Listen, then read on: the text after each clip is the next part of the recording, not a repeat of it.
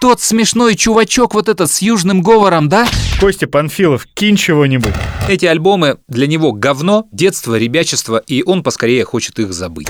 Я делал все, знаешь, вот отзевнул, да пьет чай, ест, говорит по телефону или еще что-то. А после этой программы мы должны были поехать на «Что, где, когда». Например, Сит мне написал, живя в Будапеште: большое спасибо за то, что вы играете «Улицы Свободы». Приехал этот Д'Артаньян в своей черной шляпе, в черном этом. Ты сейчас 10 раз сказал «Константин Евгеньевич», и каждый раз, когда ты говорил, я вздрагивал. И он в этот момент заплакал. И минуты две не мог продолжать интервью. Гораздо удобней было бы сейчас ее делать. Вот ты бы сейчас стал ее делать. Историс. Дисклеймер. Это вторая часть «Историс» про производство программы «Летопись». Если вы не слушали первую часть, то, мне кажется, во второй вам будет ничего не понятно. Поэтому сходите сначала в 58-й выпуск «Историс». «Историс». Отдельной любовью, знаешь, моей были на самом деле это расшифровщики интервью. Это всегда были стажеры. Я с этого начинал. Да. Я с этого начинал, и ты не поверишь, вот когда я пришел устраиваться на наше радио, познакомился со всеми, меня посадили за компьютер расшифровывать интервью. И для меня это была вот просто какая-то вот самая лучшая работа в моей жизни.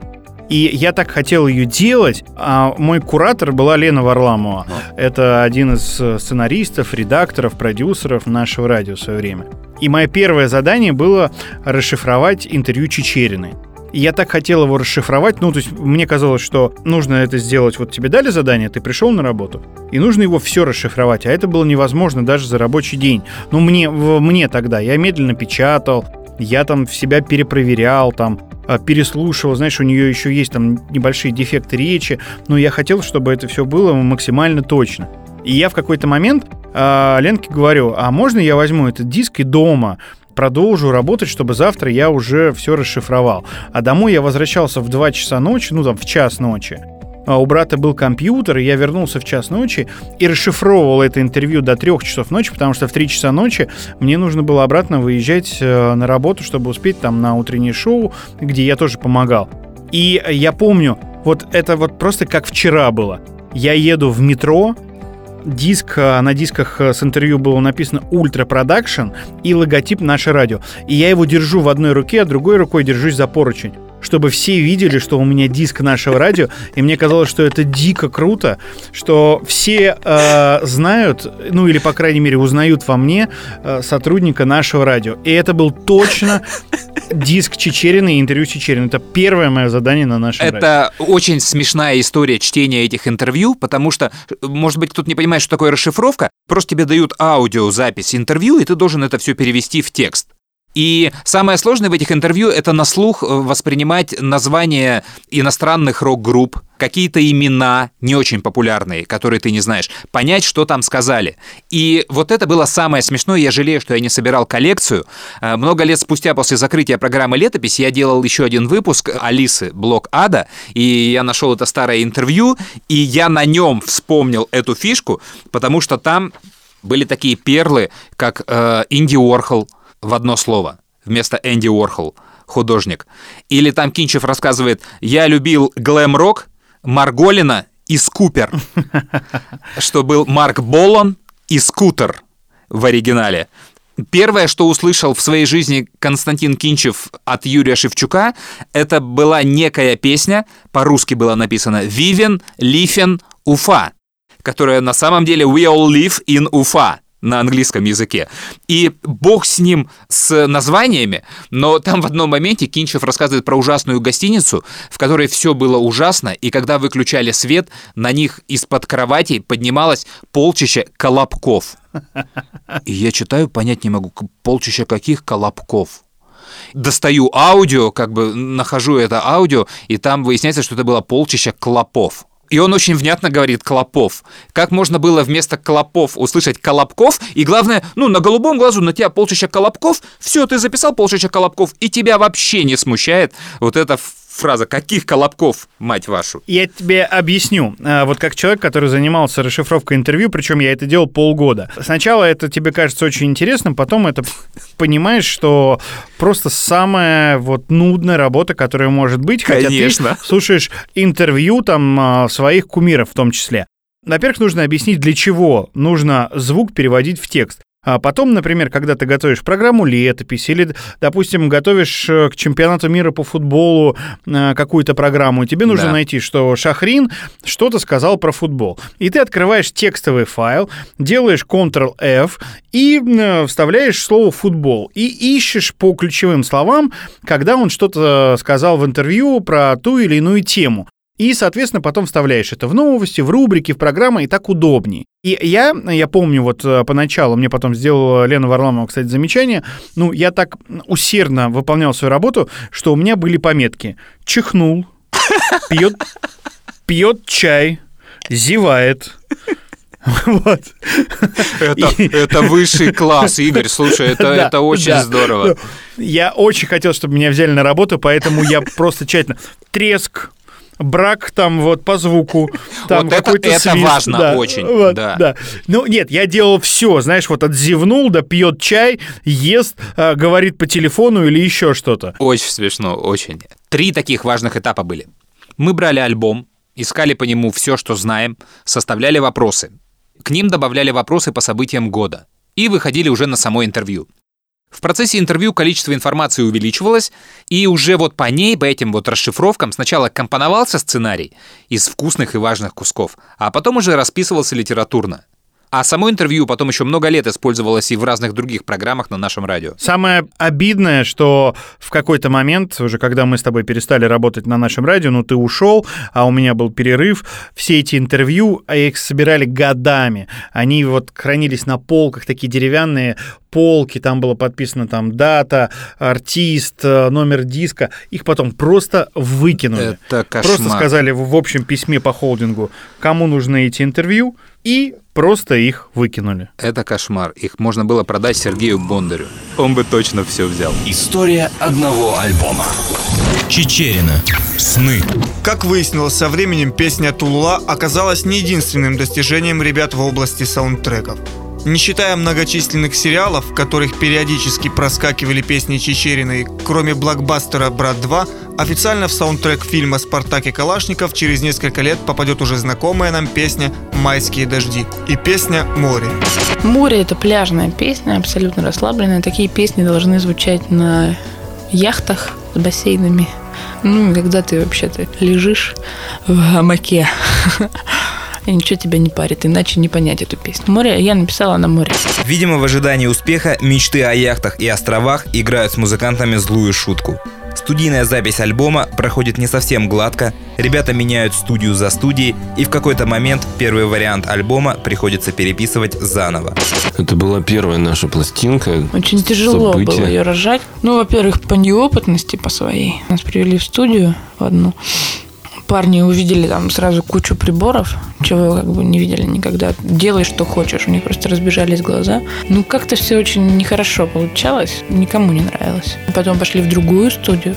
Там тоже что-то... Ну, тоже что-то там не понравилось. А потом уже оказались в Мосфильме. У нас запись альбома затянулась на полгода, по-моему. Да? Потом нам появился там один дяденька, который... Ну, должен был быть нашим саунд-продюсером и стал нас гнобить. Он стал говорить, что нет, в общем, все не так, все на корню рубить, давайте все по-другому сначала, короче. Мы чувствуем, что говно какое-то получается. И Кешу, что-то нам не очень... Он такой, ну, давайте еще попробуем, посмотрим. Но мы попробовали еще чуть-чуть. Ну, сказали, что точно нет. В итоге все закончилось огромной дракой. Трек «Море».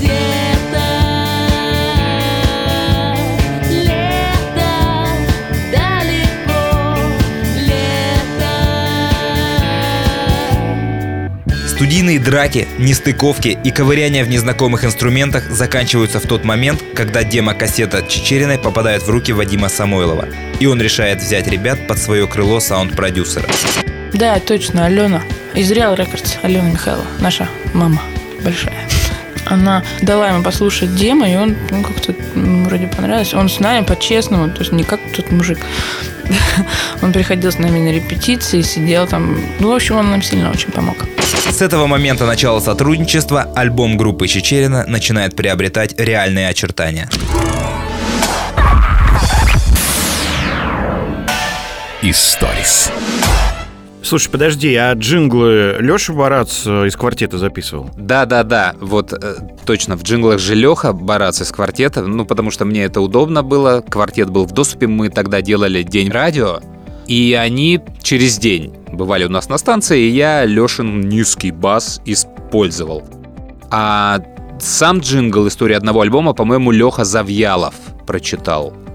Ну, а потом это все сделал Филипп Галкин, программный директор нашего радио, ведущий «Радио Максимум» и хороший наш друг. А у тебя были, кстати, любимые альбомы в «Летописи»? Да, конечно. Ну, когда ты проект придумываешь, это очень важно всегда, тебе на заметку. Ты должен просчитать потенциал проекта. Не то, что ты придумал, о, одна программа, она классная будет. А сколько ты сможешь таких программ сделать? 5, 10, 20, 50 цикл или вообще бесконечно может это длиться. И я, конечно, набрасывал, какие бы альбомы я хотел очень сделать. Первые 5 альбомов Алисы. Очень хотелось сделать кино, но было непонятно как. Чайф ранний, ДДТ, ну много чего.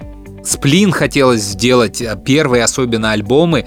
И какое же было разочарование, когда пришел Васильев и сразу сходу сказал, что эти альбомы для него говно, детство, ребячество, и он поскорее хочет их забыть. Имея в виду «Коллекционер оружия» и «Фонарь под глазом». Одни из главных альбомов в моей жизни. Вот он это произносит, и теперь тебе нужно взять у него часовое интервью про создание этих альбомов, и ты уже видишь настрой артиста.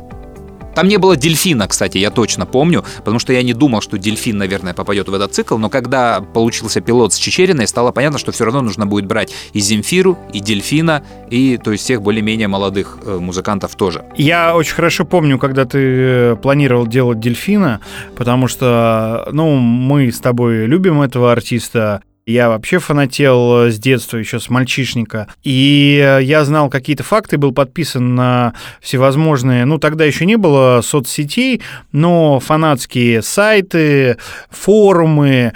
И я как-то, ну, следил за жизнью и доставал какие-то интересные истории. И я помню, что это единственная программа «Летопись», где ты мне сказал мне спасибо за вот это помощь в создании программы. И да, я очень помню, что мы ее отправили «Дельфину», а он вообще очень скуп на эмоции.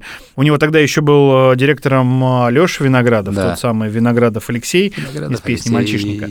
И он... передал, что Андрюхе очень понравилось. И потом он пришел еще на очередное интервью и уже лично сказал, что это была классная работа. Хотя я точно помню, что мы с тобой не смогли найти все сэмплы из глубины резкости или не в фокусе. Я не помню, что мы делали первый. Ну, не в фокусе, наверное. Не в фокусе. Да, мы не смогли найти все сэмплы, которые он использовал в этом альбоме. И потом уже, когда интернет стал развиваться, фанаты, естественно, вытащили вот все. Там каждый звук из этого альбома, хотя «Дельфин» никогда не скрывал, что он использовал сэмплы известных песен. Он, кстати, в «Летописи» рассказывал о том, что использовал песни, и то, что он сам не помнит даже из каких групп. Откуда? Да, откуда. Да. Там замечательная история, что у него у друга был магазин компакт-дисков в продаже. Они просто на ночь набирали диски, иногда без коробок даже, просто пачка, и слушали в деке. О, хороший сэмпл. Тут же его загоняли в компьютер и знать не знали, откуда они это выцепили. И вот трек «Submissive Friend», «Cicada Sings», да, па-па-па-пам, вот. Это, блин, мы искали столько. Это вот к разговору, что не было Ютуба, Википедии, ничего. Ты не мог это найти. Вот сейчас в это сложно поверить. Сейчас ты берешь, пожалуйста, сообщество сэмплов из песен «Дельфина», и все есть. Тогда это был адский труд. Мы реально откладывали выпуск этой программы, я помню, потому что мы все пытались найти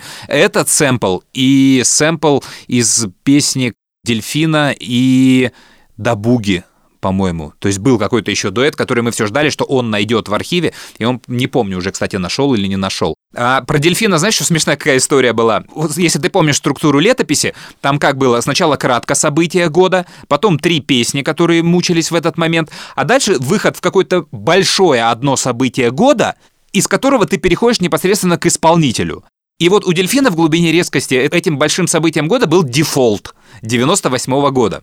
И я сейчас не знаю почему, но я развернул это вступление, это нужно было сделать кратко, а я развернул его в какую-то лекцию офигенного размера, что странно, потому что это не имело отношения к программе, это нужно было сделать коротко, потому что мы боролись за хронометраж. И однажды, ты же помнишь, на радио была школа радио. Приезжали люди из регионов, нашего радио регионального, каких-то других радиостанций, и им преподавали там звукорежиссуру, маркетинг, сценарное дело, еще что-то. И вот Миша однажды читает свою лекцию и говорит: слушай, я там буду про летопись рассказывать, вот про вступление, вот все, что я сейчас рассказал. Мне нужен какой-то пример. Давай, что у тебя есть? А у меня почему-то в руке был диск «Дельфина». Я говорю: давай «Дельфина». Он говорит: да, отлично, все, я беру «Дельфина». И он не подготовился к лекции. Он вырезал этот кусок вступления или просто прям играл с этого диска, значит, рассказывает, как это нужно классно сделать, и включает вот этот момент «Дельфина», и там лекция про дефолт на 7 минут или на 6. Я не хочу ее сейчас вырезать и ставить. И Миша говорит, он потом прибежал разгневанный: это что?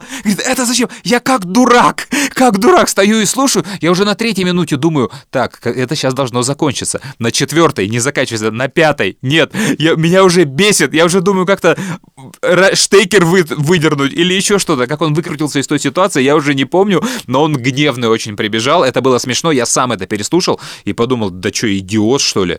Но исправить уже ничего нельзя было, поэтому в глубине резкости есть этот смешной момент. История одного альбома. Чичерина. «Сны». Вторым взрывным хитом группы с альбома «Сны» становится летняя песня «Жара». В преддверии выхода альбома и жаркого лета ставка на этот трек выглядит абсолютно оправданной. Впервые песня была проиграна радиостанциями в конце лета 99 года, но по разным причинам песня из эфиров исчезает. Затем пересводится и 9 месяцев спустя получает второе дыхание. «Жару» написал Дров. В 97 году. Очень жаркое было лето. Просто засуха какая-то нереальная. На Урале за всю свою жизнь я первый раз такое лето помню. Вот, и просто сидел там у себя в комнатке и написал такой тексток небольшой. Что там жара и... Песня про свидание, про неудавшийся. А музыку придумали потом уже... Он пришел на репетицию, говорит, придумал такую песню. Мы, помню, с Азатом всех выгнали вдвоем курить на улицу. И придумали быстренько музычку и припев. Пишешь песню, никогда не думаешь, хит это или не хит. Мне кажется, что когда начинаются такие проблемы, когда начинаешь думать, то это уже все, можно крест поставить. Одновременно с ротацией на радиостанциях, снятый на жару видеоклип начинает активно ротироваться на музыкальных каналах. В режиссерской работе безошибочно угадывается рука человека, работавшего над первым клипом группы «Тулула». Этим человеком оказывается знаменитый режиссер рекламных роликов банка «Империал» Тимур Бекмамбетов. Случайно получилось. Кеша решил, наш директор, что нам нужен парикмахер, чтобы нас подстричь. Пригласил свою старую знакомую, Варю. Такая хорошая девушка. А потом оказалось, что у нее знакомый режиссер, очень даже неплохой, совсем даже хороший, который снимает рекламный ролик, и она с ним работает вместе. А нам нужно было снимать клип. Этим режиссером оказался Тимур.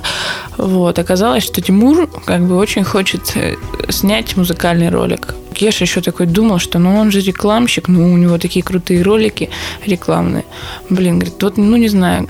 Говорит, с места в карьер. Говорит, кто не рискует, тот не пьет шампанского. Пофигу, пусть Тимур снимает. И оказалось, что никто не пожалел, что он действительно крутой, Тимур. Я так вообще думаю, что он гений. Во втором по счету видеоролике группы Юля, прошедшая в клипе «Тулула» закалку морозами, подвергается испытанию огнем. Действие происходит в заброшенном питерском здании, которое к концу клипа полностью сгорает. Каждый съемочный день длится по 18-20 часов без перерывов. Юля горит в огне и лазит по покатой крыше. В доме гремит несколько взрывов. Результат этих мучений практически одновременно с выходом альбома начинает свое победное шествие по телеканалам страны. Трек «Жара».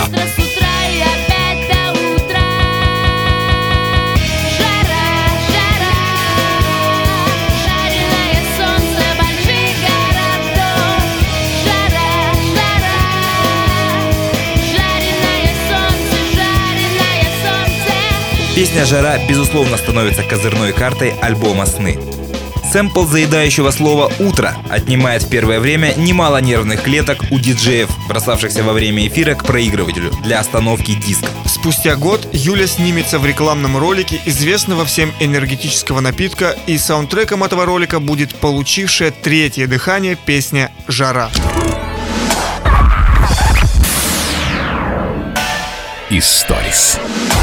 Так вот, возвращаясь к каким-то любимым альбомам, они были, я их сделал практически все, но многие альбомы становились любимыми после программы, потому что ты никогда не знаешь, как это получится. И, например, «Земфира» был хороший альбом, но то, что получится такая шикарная программа, я знать не знал. И «Земфира» была открыта, то есть там все совпало. И во время записи интервью с «Земфирой», то есть мы как-то очень подружились, она узнала, что... Антон тоже сидел Чернин, она решила, что он татарин стопроцентный. А после этой программы мы должны были поехать на «Что, где, когда» на съемку с Антоном. И она про это узнала, и она тоже собралась поехать на эту съемку «Что, где, когда». Мы ее ждали, но она не смогла, то есть от чего-то там она не уехала. А мы с Антоном были, и он очень хотел, конечно, привезти туда Земфиру, готовился как-то там что-то там объяснить, вот откуда Земфира, но она, увы, не приехала. А интервью, конечно, дала блестящее, и получилась очень хорошая программа.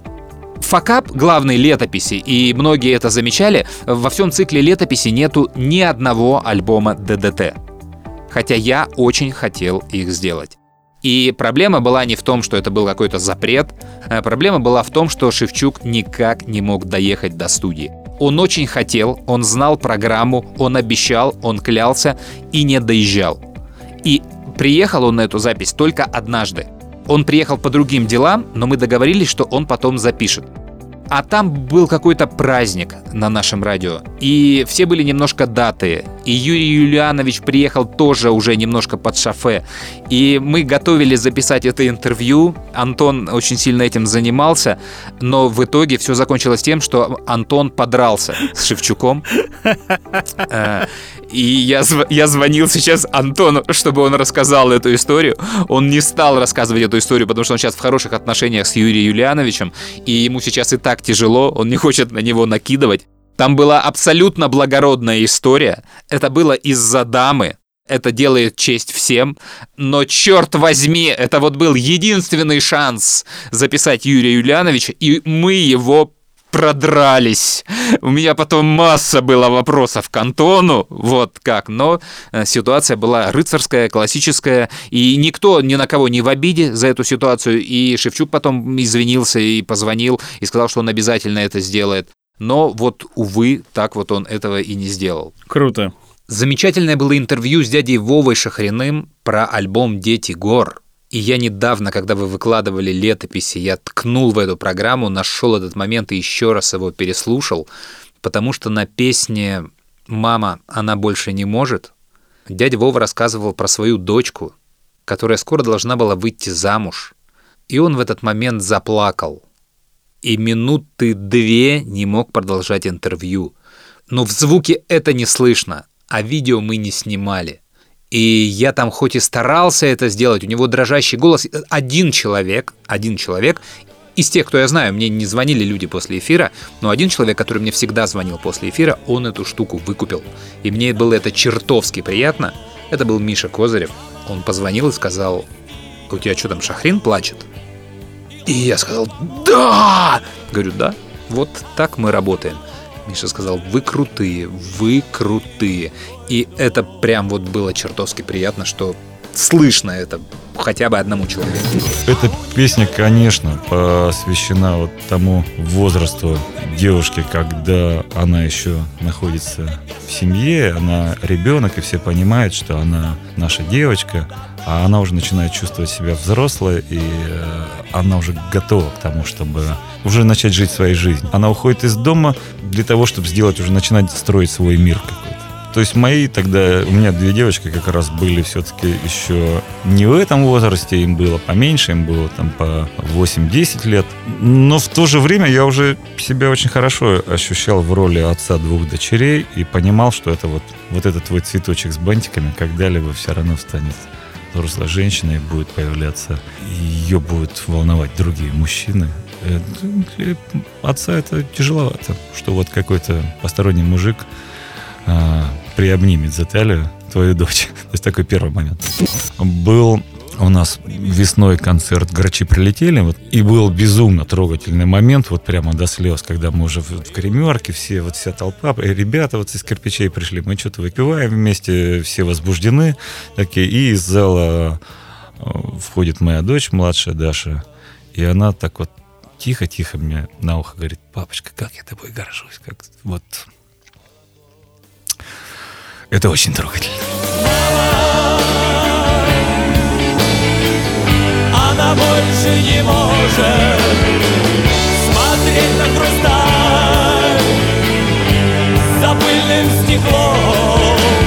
Мама, отпусти ее, и он ей поможет остаться моложе и не забыть твой дом. Летопись.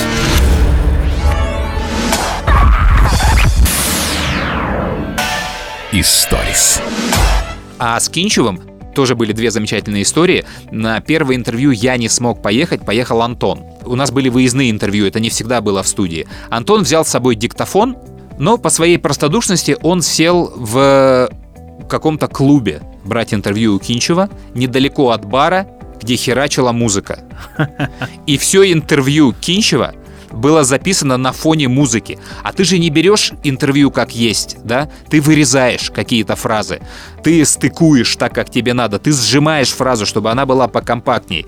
И вот представь себе, что у тебя на заднем плане идет песня чья-то, и ты из нее вырезаешь слова, ты не попадаешь в такты. То есть у тебя бэк, еще и не из песни Кинчева, главное. Вот, и это был такой факап. Я говорю: Антон, ну как ты мог? А что, не, нормально же, хорошо же поговорили. Я говорю: хорошо, да, и написано интервью будет здорово в письменном виде, но звук-то нельзя использовать. И это, по-моему, был альбом «Шестой лесничий». И вот там, если послушать, там, конечно, очень приходилось вырезать бэки, портить, и это страшная вещь была. А потом Константин Евгеньевич пригласил меня к себе домой, чтобы там дать мне интервью уже по следующему диску, по «Энергии».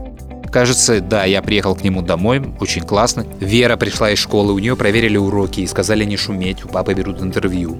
Мы взяли интервью, прекрасное, а в это время он издавал альбом, по-моему, «Сейчас позднее, чем ты думаешь». И мы прошли к нему в комнату, он включил мне новый альбом, узнать, что я думаю про треки. Я дал там какие-то советы, на что-то сказал, что вот нужно сделать радиоэдит, потому что очень много соляры здесь, и это очень тяжело для эфира. Но самое главное, что я запомнил, над музыкальным центром и телевизором у Константина Евгеньевича был такой шкаф, книжная полка, большая.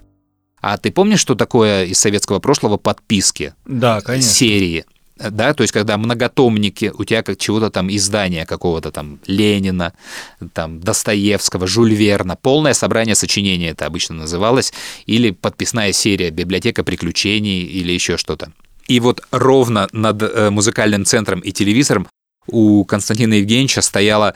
Я не знаю, как это, что это, полное собрание преданий, и, в общем, какая-то церковная энциклопедия, томов на 25. Может, это была история христианства, или энциклопедия христианства, или еще что-то. Вот черные такие тома с какими-то блестящими надписями на корешках. И я, когда слушал альбом «Сейчас позднее, чем ты думаешь», после интервью про свой любимый альбом «Энергия», и глядя на эти 25 томов вот христианской литературы, у меня был какой-то такой сюрреализм в голове, при этом я был абсолютно трезвый. И как-то у меня все это сложилось вот внутри меня, что до сих пор я помню этот момент. Ты сейчас 10 раз сказал «Константин Евгеньевич», и каждый раз, когда ты говорил, я вздрагивал. Ты, наверное, не знаешь, но вот сейчас позиция артиста, его супруги, называть Константина Евгеньевича Костя Кинчев. Ух ты. И никакого отчества не использовать. Он Костя Кинчев в эфире, в пресс-релизах, на сайте, в социальных сетях. Никакого имени, отчество. Костя Кинчев. Это под запретом. Ну, то есть это до дрожи у них. Вот. Если ты скажешь в эфире «Константин Евгеньевич Кинчев», то тебе обязательно, если услышат, потом прилетит комментарий от руководства группы или от самого артиста, там, ну, через кого-то. Костя Кинчев, никаких Константинов Евгений. Слушай, ну окей, да, так бывает, да, вот, ну мне это странно, но главное всегда держать в голове, кто как попросил его называть, да, потому что кому-то это нравится, кому-то наоборот не нравится, и нужно помнить про каждого. Я на самом деле грешу этим, я часто срываюсь на Сашка Васильев, на Шурик Би-2, но они для меня были в какой-то момент друзьями, а Костя Кинчев для меня был максимум «Костя!», когда из зала все 40 тысяч в зале орут «Костя! Костя, кинь что-нибудь!» То есть вот эти вот истории. Нет, да это же классический Санкт-Петербург КВН. Костя Панфилов, конечно, кинь чего-нибудь. Конечно, это и вспомнил. Ты отгадал мой намек, Донна Роза. Красное на черном. Это все, да. Еще мне очень нравился вот этот эффект, что люди, которые давали интервью первый раз про первый альбом и сомнительно относились к концепции летописи, они потом слушали программу в эфире, и им нравилось всегда, и они потом гораздо легче соглашались на второе интервью, и уже охотнее его давали. И я помню Гарика Сукачева, он пришел на запись к «Чартовой дюжине», и я у него брал какое-то интервью, и он мне говорит: «А ты тот смешной чувачок вот этот с южным говором, да? Который вот это про нас делает программы вот эти все, про рок там, да?» Я говорю: «Да, да». «Ой, слушай, классно. Слушай, я обязательно тебе должен рассказать про что?» Вот я говорю: «Слушайте, вы обязательно должны мне рассказать про все. Про бригаду «С», про «Неприкасаемых». Он говорит: «Мы сделаем, конечно, это обязательно». Вот. И да, он потом нам рассказал. Очень круто. И даже, по-моему, его одно интервью осталось не до конца использованным. По-моему, про диск «Реки» мы так и не сделали программу. Вот, в общем, интересно было. История одного альбома. Чичерина. Сны. 11 августа 1999 года жители планеты Земля наблюдают последнее в этом столетии солнечное затмение. Ничего мистического в этом явлении нет. Оно наблюдается, когда Солнце, Луна и Земля располагаются на одной линии. Если при этом наблюдатель оказывается в узкой полосе тени, которую Луна отбрасывает на поверхность Земли, то увидит такую картину. Луна постепенно наползает на Солнце, и в конце концов Солнце совсем исчезает. Наступает ночь. На небе сияют звезды. В это время можно увидеть то, что в обычные дни увидеть нельзя – солнечную корону. Затем также медленно на Землю возвращается день. По случайному совпадению одним из треков, попавших в альбом, становится песня «Луна». Мы репетировали в каком-то в подвале, там в клубе в одном. Там ужасные такие условия были. У меня был вот такой живот. Я беременная была. Дров написала. Нет, мы же вдвоем это делали. Я написал припев, насколько я помню. Я написала куплеты, а ты припев родил. Мне нравится она, да, там что-то необычная гармония такая, там меняется мажор. Но она такая спокойная, как бы обычно считается, что если спокойная песня, то это провал во время концерта. А она поднимается, там уже под конец все верещат. Она, то есть, такая симпатичная. Трек «Луна». Иди же, иди ближе, все впереди, я вижу. Плод совместного творчества Дрофа и Юли, композиция «Луна» становится 8-м треком на альбоме «Сны». С тех самых пор Юля безуспешно пытается понять, поет ли эту песню на концертах зал хором или нет. Если честно, там так аззад орёт на гитаре, что я не слышу зал. А зрение у меня плохое. Историс. В общем, просуществовала программа «Летопись» почти 2 года. Без 3 месяцев примерно. В следующем году, кстати, 20 лет будет программа «Летопись». Мише Козыреву дико нравилась эта программа. Это был главный фанат программы. Он звонил практически после каждого выпуска с вопросами: «Как? Как вы это находите? Как они вам это рассказывают?» Мне это дико нравилось, и я считал, что если Миша не перезвонил, значит, программа была фигня. Ничего такого мы не открыли в этой программе. Такие выпуски были, что уж там. Сделали 65 выпусков, по-моему, я точно не помню, там по-разному люди считают. Я очень хорошо помню последний выпуск программы, потому что это было... Я его делал в день моего увольнения с нашего радио. Это была пятница. Пятница был день производства «Чартовой дюжины» под эфир. Мне звонил начальник весь день, Андрей Клюкин, и спрашивал меня: ты закончил чертову дюжину? Сдал чертову дюжину на эфир? Я говорил, нет, не сдал, В какой-то момент я ее сдал, сказал, да, я сдал. Ко мне пришел Андрей Клюкин и сказал, ты уволен. То есть они боялись, что они мне сейчас скажут, что я уволен. И я скажу, ах, хрен вам, и не буду я делать чертову дюжину и сорву эфир. Это было очень смешно, ну как, смешно и грустно. Но летопись при этом ты доделал. Вот, проблема была в том, что программа «Летопись» должна была выходить в воскресенье, через день после этой новости. И они про это, видимо, не помнили. Потому что я какое-то время погрустил, осмыслил эту информацию и подумал, что нужно доделывать вот эту последнюю летопись, она будет в воскресенье, и тут у меня вырубается компьютер, и у меня нет к нему доступа. То есть вот уволен одним часом. И я начинаю выяснять, как бы, что звоню нашим айтишникам, они говорят, вот, все, приказ, там, увольнение, вырублен компьютер. Я говорю, прекрасно.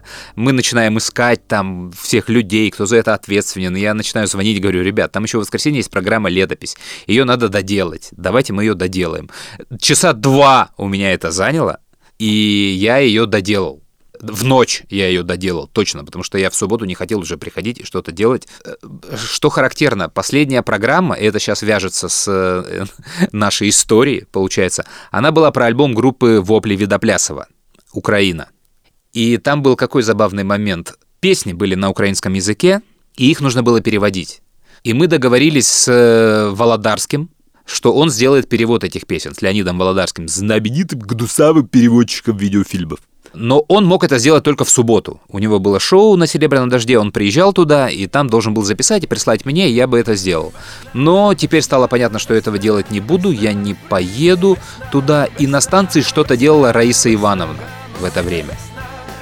И я попросил Раису Ивановну записать перевод вот этих песен, и она записала перевод этих песен.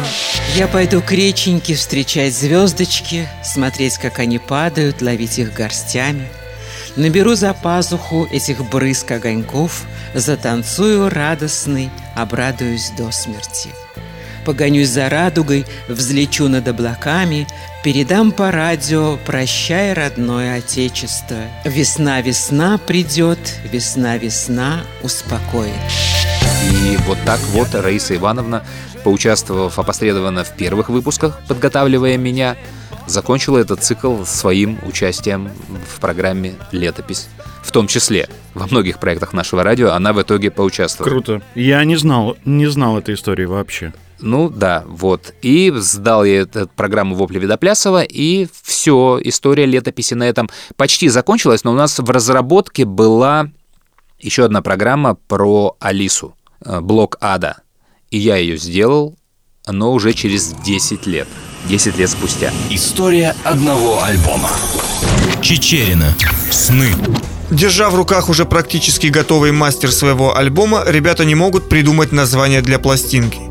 У нас случился отпуск, да? Все что-то куда-то поехали отдыхать. Я поехала домой, и Кеша сказал, вот вы типа все едете, чтобы когда вернулись, уже знали название альбома. Ну, и мы что-то про балду проваляли дома, там все пропинали. Тут последний, там, не знаю, за 2 дня до отъезда я вспоминаю, что надо было придумать название для альбома. Я к папе. Папа, спасайте. Нужно название для альбома. Он слышал уже все это. Ну, все, у него даже, по-моему, вариантов не было. Он сразу сказал «Сны». Я такая, все нормально, хотя бы для отмаза будет, что я придумала такое название. Звонит Кеша и говорит, я говорю, Кеша, короче, все, мы придумали название для альбома, все в порядке. Он говорит, да, ну знаешь, Тимур тоже придумал название для альбома, я считаю, что оно должно быть. Я говорю, какое? Он говорит, «Сны». Я говорю, да, у нас тот же вариант. Случайно или нет, но в трек-лист альбома попадает одноименная песня «Сны», которая, видимо, впоследствии как бы автоматически снимает у большинства слушателей вопросы о названии пластинки. Однако песня не перезаписывалась, не вставлялась в альбом специально под название, и совпадение оказывается чисто случайным. Трек «Сны». Сны тебе не снятся, сны тебя боятся, сны тебе не снятся, просто сны тебя боятся. «Сны» — это старинная Юлькина песня, просто мы... Она была детская сначала песня, она игралась на флажолетах. Ну такая.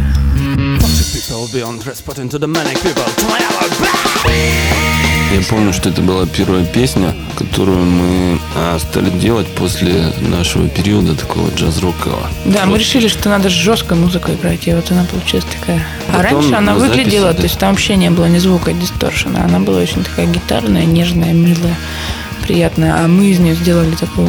Придумали риф такой, там, а-ля Prodigy, там, Chemical Brothers. Решили аранжировать ее по-новому мощно. Трек номер 11 «Сны» с одноименного альбома группы «Чичерина». Самые дотошные фанаты безошибочно услышали в песне приложенную руку Вадима Самойлова и оказались абсолютно правы. В процессе записи еще Вадик Самойлов придумал к ней припев. Да, там не было припева, кстати. Спел. Да, Вадик еще, то есть он тоже автор, можно сказать. Он потому что придумал припев, гармонию, мелодию, слова в припев. И спел. Юрий и спел сам.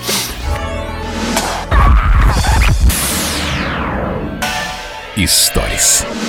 А что с книгой-то? С книгой это такой вопрос, знаешь, когда надо плохо говорить про Антона.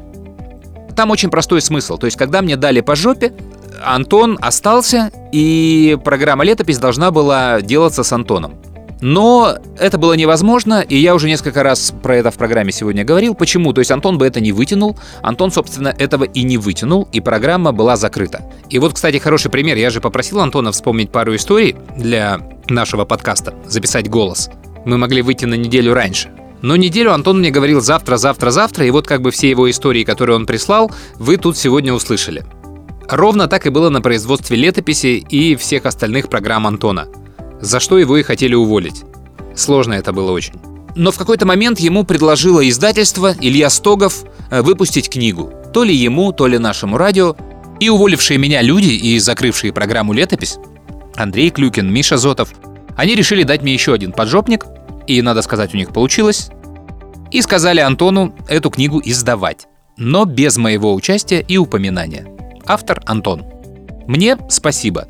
Вместе с Клюкиным, Козыревым, Зотовым и целым рядом еще каких-то участников проекта «Летопись». Антон долго сообщал мне эту новость. Я сказал ему, да, издавай, если хочешь. Если ты считаешь, что это нормально, издавай. И Антон решил ее издавать. Сам, за какие-то даже 30 серебряников ему заплатили.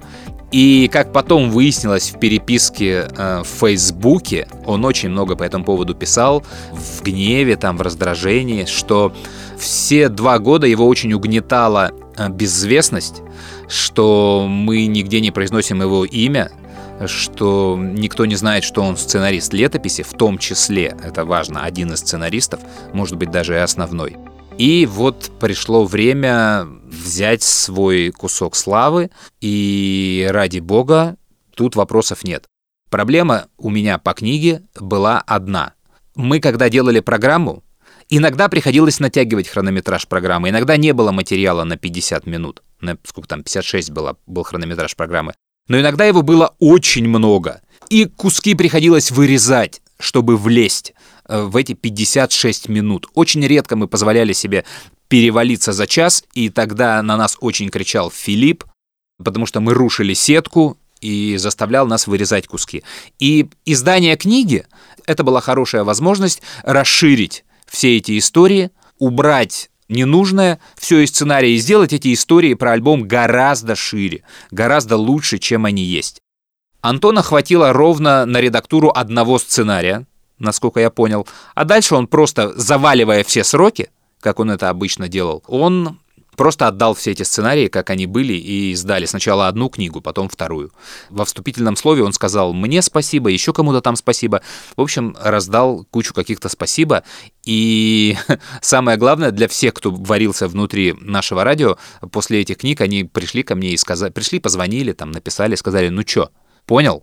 Это было к тому, что Антона, например, несколько раз за время работы на нашем радио уже над программой «Летопись» «Чартова дюжина» хотели уволить за его там необязательность, за какие-то просчеты.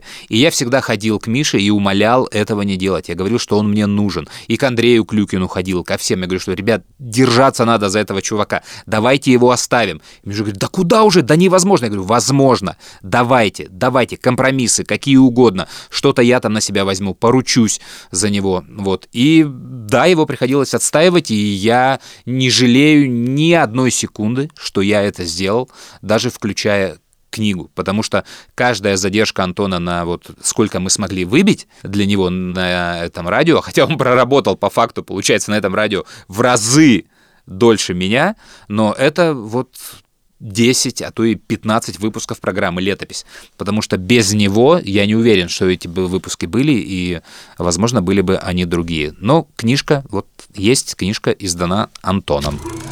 Молодец, Антон. История одного альбома. Чичерина. «Сны». Одним из последних повлиять на выход альбома «Сны» группы Чичерина предпринимает попытку первый президент России Борис Ельцин.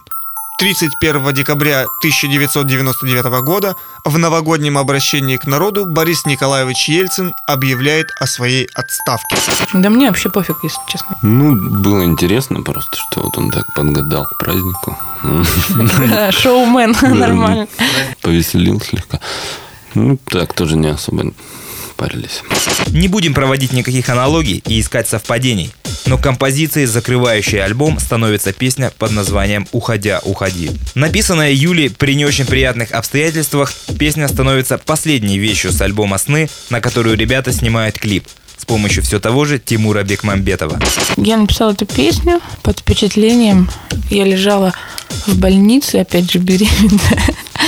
Вот, в ужасные, ну, наши государственные больницы. Ну, и как-то у меня все в голове перемешалось. Наркоманы все. Вот эта больница отвратительная, с желтыми в потеках потолками, блевотная, ужасная, которая сразу же в депрессию тебя вгоняет.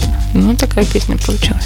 Песня получает небольшой эфир на радиостанциях, но музыкальные телеканалы отказываются ставить в эфир клип, называя его слишком мрачным и тяжелым. При этом песня становится одним из самых сильных произведений группы Чичерина. Трек «Уходя, уходи». Уходя, уходи, улетаешь, улетаешь, через небо протяни мне тропинку в рай. Уходя, уходи, улетаешь, улетай.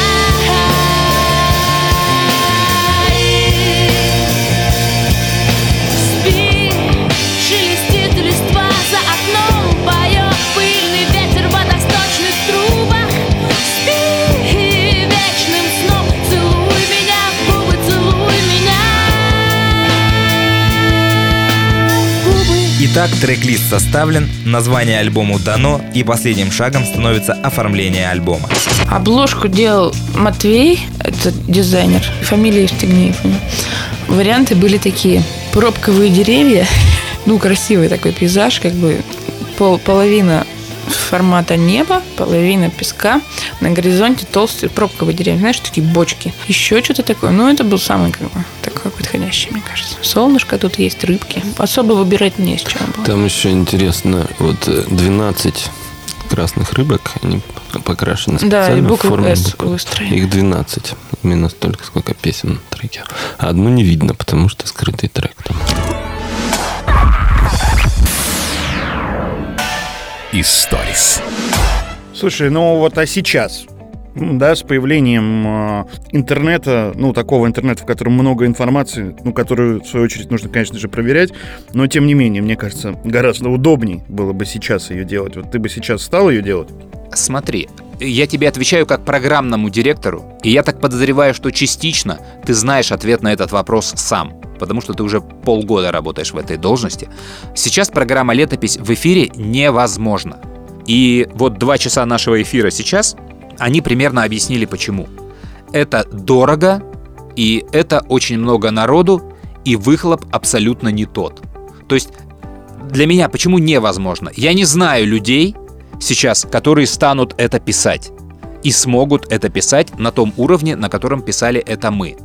Потому что этим людям надо будет заплатить, а заплатить, мне кажется, никто не сможет сейчас из-за радиостанций.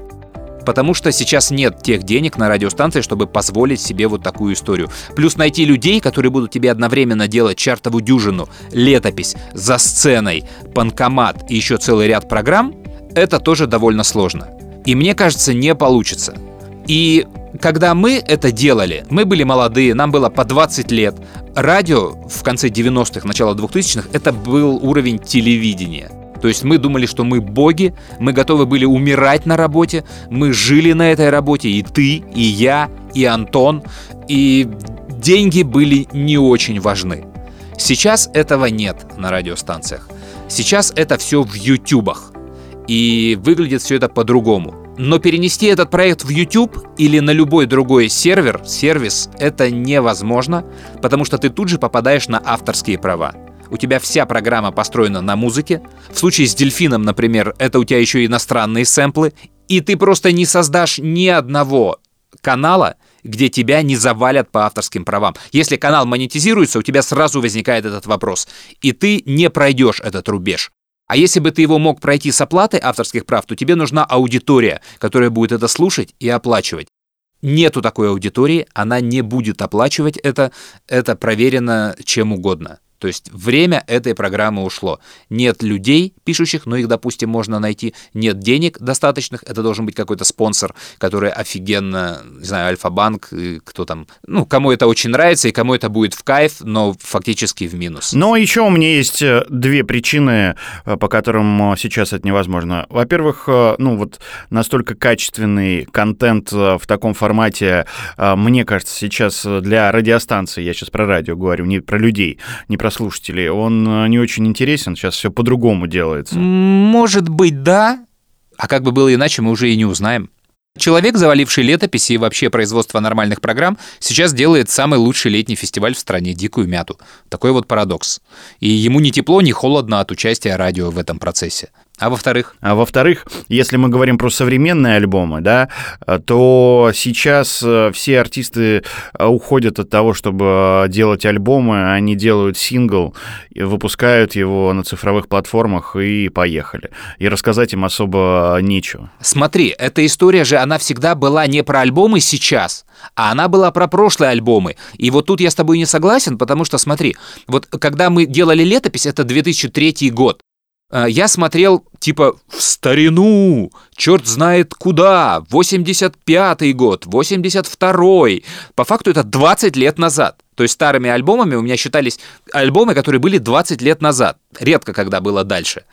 А сейчас мы с тобой разговариваем через 20 лет после выхода этих программ «Летопись». И в тот момент мы не делали Земфиру, снайперов, смысловых галлюцинаций, потому что это было современно. А сейчас-то у этих альбомов уже тоже вышел срок, и у них уже 20-летняя история. Понимаешь, свести у микрофона Диану Арбенину и Свету Сурганову в рассказе об альбоме «Рубеж», я уверен, что это сейчас будет хитом нашего радио 100%.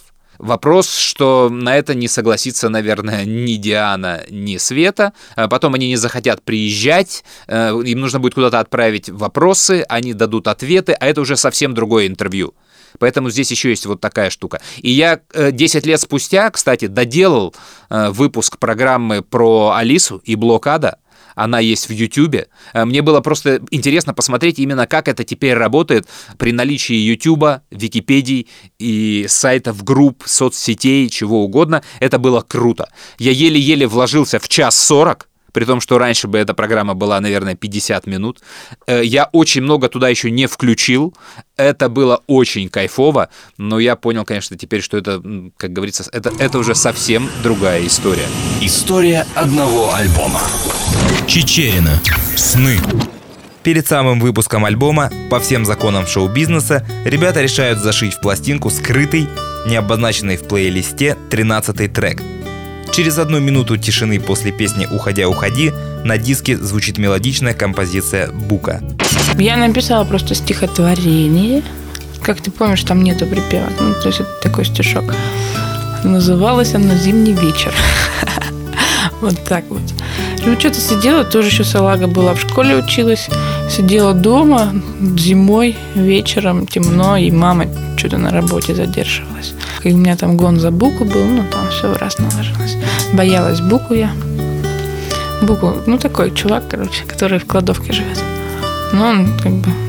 У него деревянный колокольчик есть. Он все время шерсть свою повсюду в квартире оставляет. За окошком кто-то ходит, кто-то топчется в шкафу, за стеною кто-то стонет, облака грызут луну, и мурашки ледяные пробегают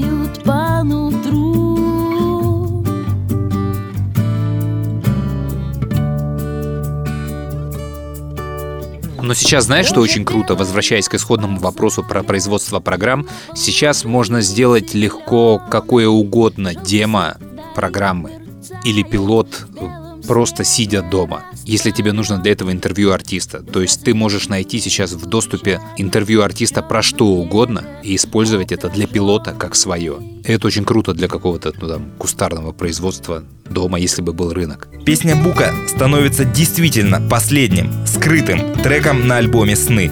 Именно эта песня, а не «Тулула» или «Жара», в конце 2000 года будет исполняться группой Чичерина на новогодних вечерах практически всех телевизионных каналов.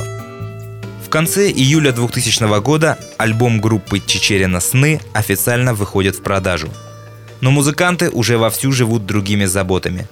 Юля готовится к первым в жизни съемкам в полнометражном художественном фильме, ребята работают над кавер-версиями песен Виктора Цоя, готовят к выпуску свой второй номерной сингл «Дорога» и составляют костяк своего следующего альбома. Но это уже совсем другая история.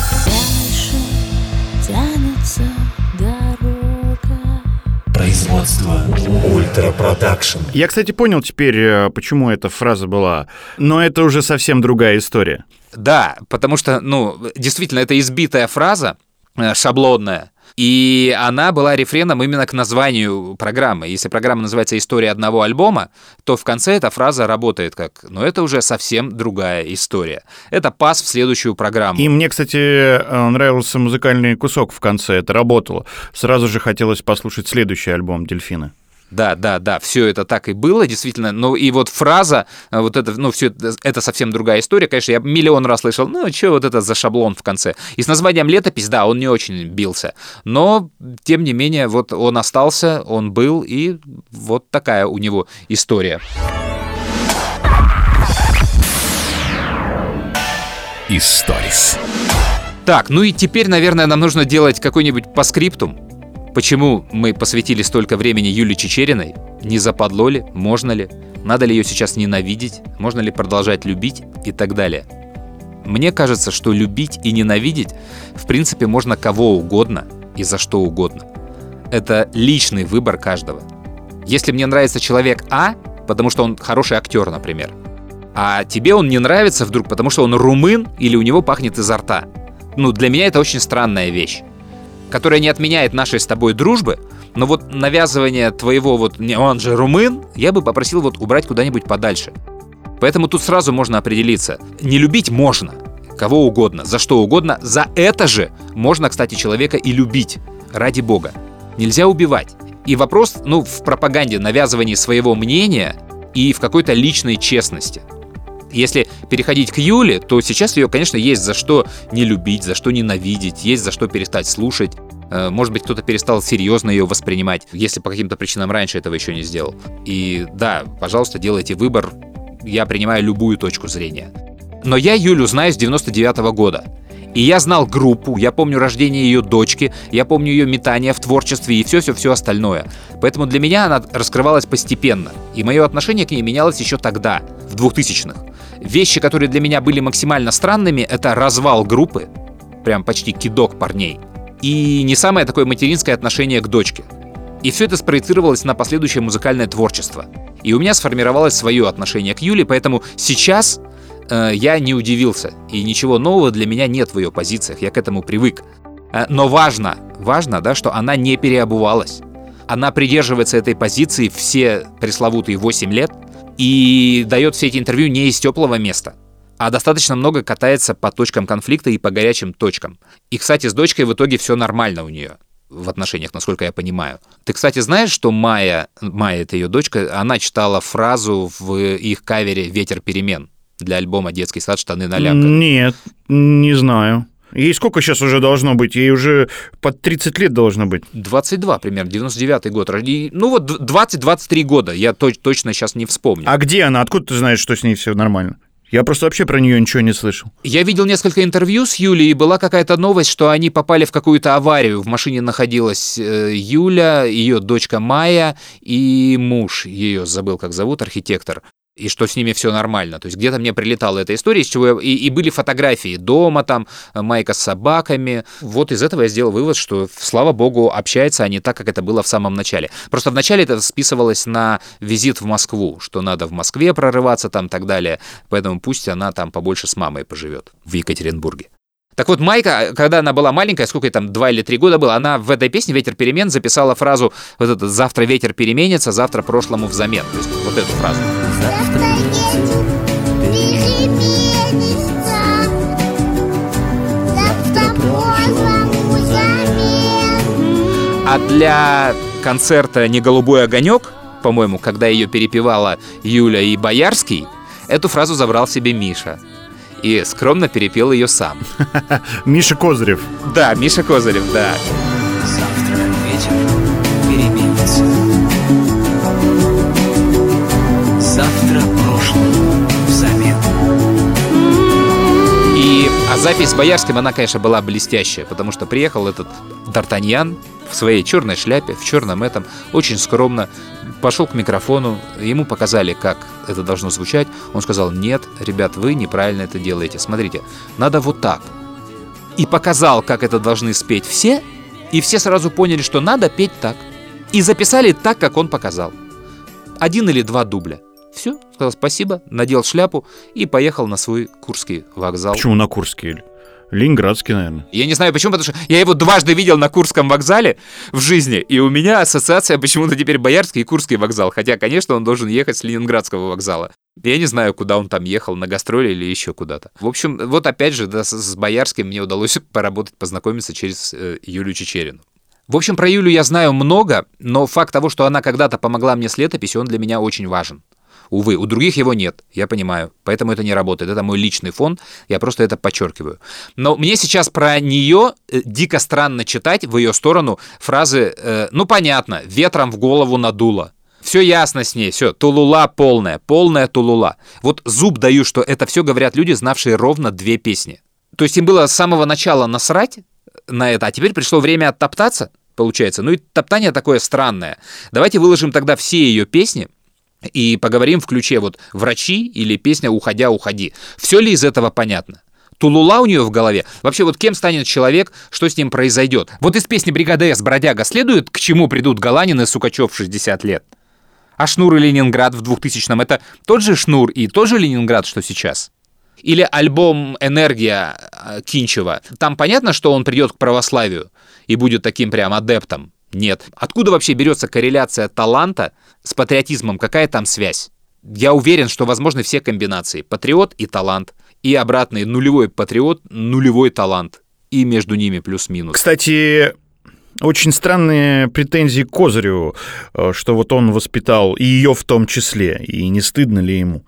Там целый список артистов, но Юля первая в нем. Да, абсолютно с тобой согласен. И главное, мне нравится, как Миша охотно за это кается. Потому что, ну, ребят, какая вина? То есть что, Миша должен был раздавать анкеты перед первым эфиром песни на радио, то есть опрашивать человека о его политических взглядах, там, что он собой представляет, что это такое за худсовет. Нет.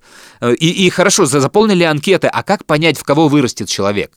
Вот там Гарик Сукачев или... А, кстати, вообще вот всему рок-клубу можно предъявить за то, кем стали рок-звезды? Ведь нет. Или там воспитала ли радиостанция «Серебряный дождь» Владимира Соловьева? Это вот вообще мне дико, кто там кому помог. Зачем это все люди поднимают? А вы, кстати, крутите Чичерину? Что у вас? У вас как позиция? Да, крутим. У нас есть позиция крутить всю музыку, которая нам нравится. У нас играет и Чичерина, и Джанго, и 7Б, и также играет Би-2, ДДТ, Гребенщиков, Ногу свело, Тараканы, ну и по списку. И просто все находят подтекст в каких-то песнях. Например, Сит мне написал, живя в Будапеште, большое спасибо за то, что вы играете «Улицы Свободы». Мол, вот эта позиция, спасибо, что поставили. Она всегда играла на нашем радио.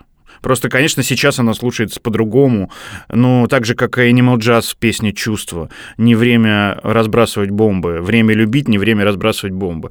Тоже все считают, что это позиция. У нас у каждого второго артиста, если вслушиваться в текст, даже в песни, которые написаны уже 40 или 50 лет назад, ты найдешь позицию по этому вопросу, ну, по актуальной повестке. Не стреляй, ДДТ, вот куда далеко ходить. Это круто. Поэтому заканчиваю уже, наверное, с Юлей. Вот, да, еще раз подчеркну, она самый необычный по позициям музыкант. Хотите, топчитесь, хотите, ненавидите, продолжайте любить, но вот тем, кто топчется там, да, и фразами вот этими бросает тулула в голове. Ну, вы победили женщину-музыканта? То есть какая у вас точка? Ну, классно, вы молодцы, вам все аплодируют, вы чертов победитель. Это справедливо во все стороны. Потому что Макс Покровский за свою песню «Украина» выхватил от граждан Украины гораздо больше дерьма, чем похвалы. И Макаревич и БГ получают точно так же. И чтобы кидать камень в музыканта за творчество, надо быть нынче очень уверенным в себе и в своих взглядах. Нельзя быть борцом и апологетом МИТУ, если, будучи начальником журнала, от тебя родила подчиненная, а ты ее еще и потом бросил с этим ребенком. И, в общем, мне кажется, что по системе 3 рукопожатий замазать сейчас можно кого угодно в любую сторону. Кстати, возвращаясь к Чичериной, тебе какие песни нравятся ее? Вот песни типа «40 000 километров», «Океаны», вот все то, что сделано бандой. Дров Азат, Бурый, Макс Митинков. Очень все хорошо было и плотно по звуку. Если я не ошибаюсь, Бурый, по-моему, продюсирует сейчас альбомы каких-то екатеринбургских групп, и я прям вот слышал его звук на каких-то дисках. Сейчас не буду вспоминать каких. Как-то так до меня долетала постистория Бурова. «Дорога», «Уходя, уходи», «Ветер перемен», «Врачи» и другие. Это очень хорошие песни. Я вложу их только так в кадры фильма или сериала, а Тимур Бекмамбетов это делал, и они будут лежать там лучше Толулы. Вот песню «Врачи» хоть в сцену вкладывай, хоть в финальные титры. Это вообще блестящий финал серии или сцены.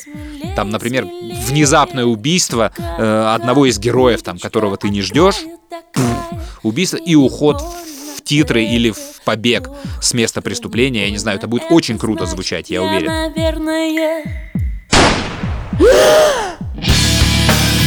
И у меня нет такой способности перестать слушать песни там Майкла Джексона или Мерлина Мэнсона за обвинения против них. Или забыть роли Кевина Спейси, Джонни Деппа, перестать любить фильм «Матрица» Вачовских за какие-то там внешние дела. Хотя я допускаю, что есть люди, которые умеют с этим жить и отменяют для себя людей вот по этим косвенным признакам. Я так не умею, я за себя отвечаю. И я не всегда верю, кстати, тем, кто этим бравирует и говорит, что да, я могу, больше никогда в моем плеере не будет Майкла Джексона.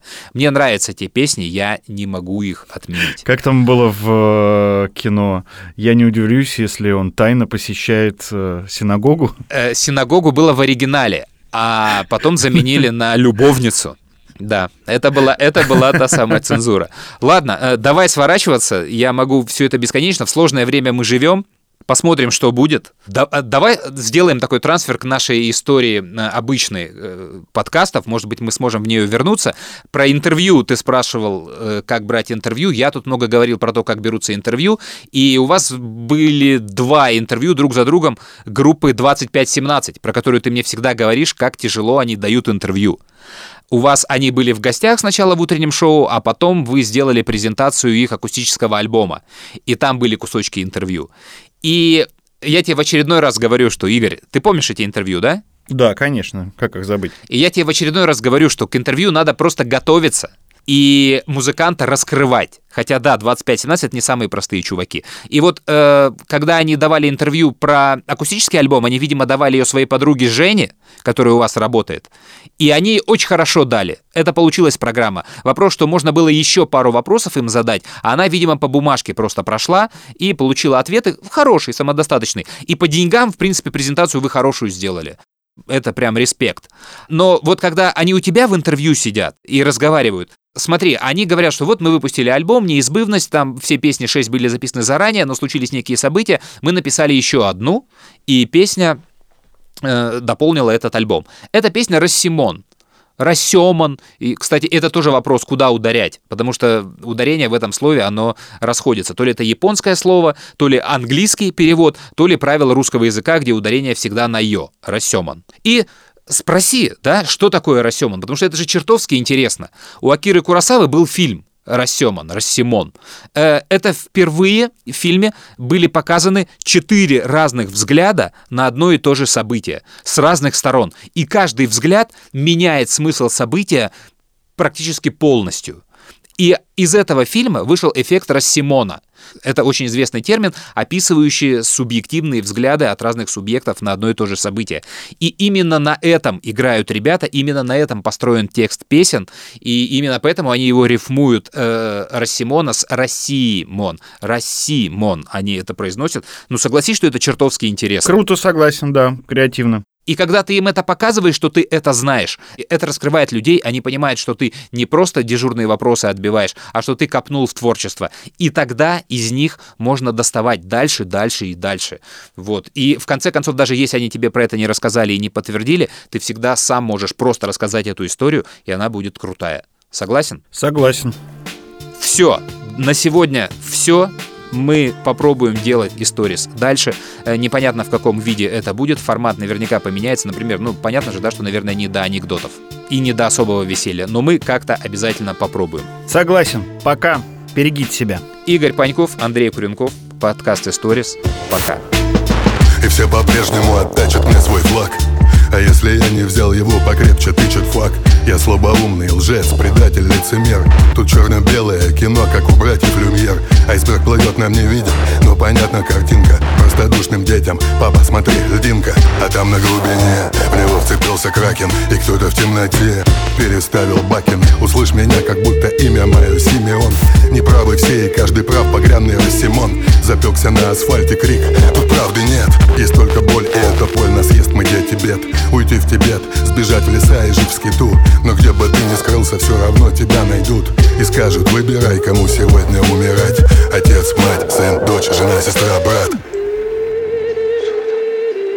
Да, это действительно ужасно. Я, наверное, больше никогда не буду верить в людей.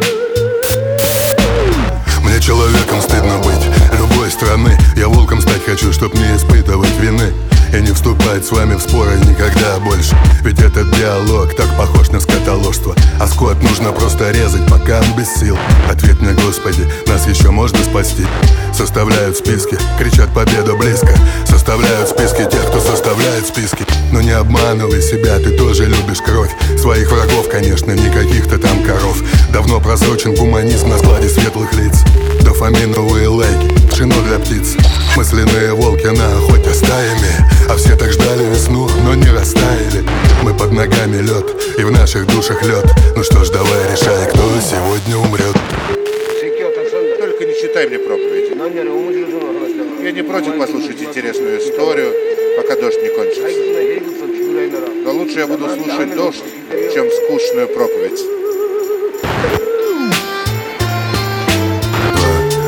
2, 5, 1, 7.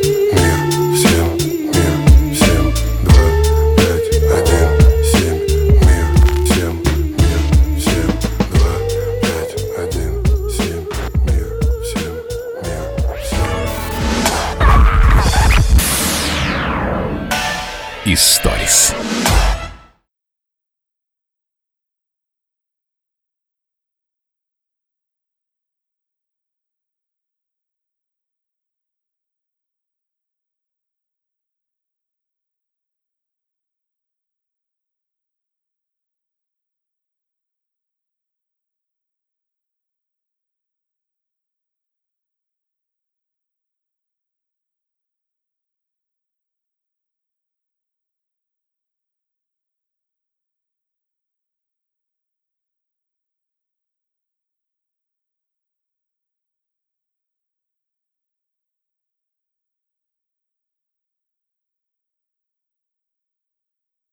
Руслан, этот мой друг, с которым мы писали демо-программы, он еще был блестящий выдумщик. И что такое пранк и прикол, я узнал благодаря ему еще в 1 классе, в 1.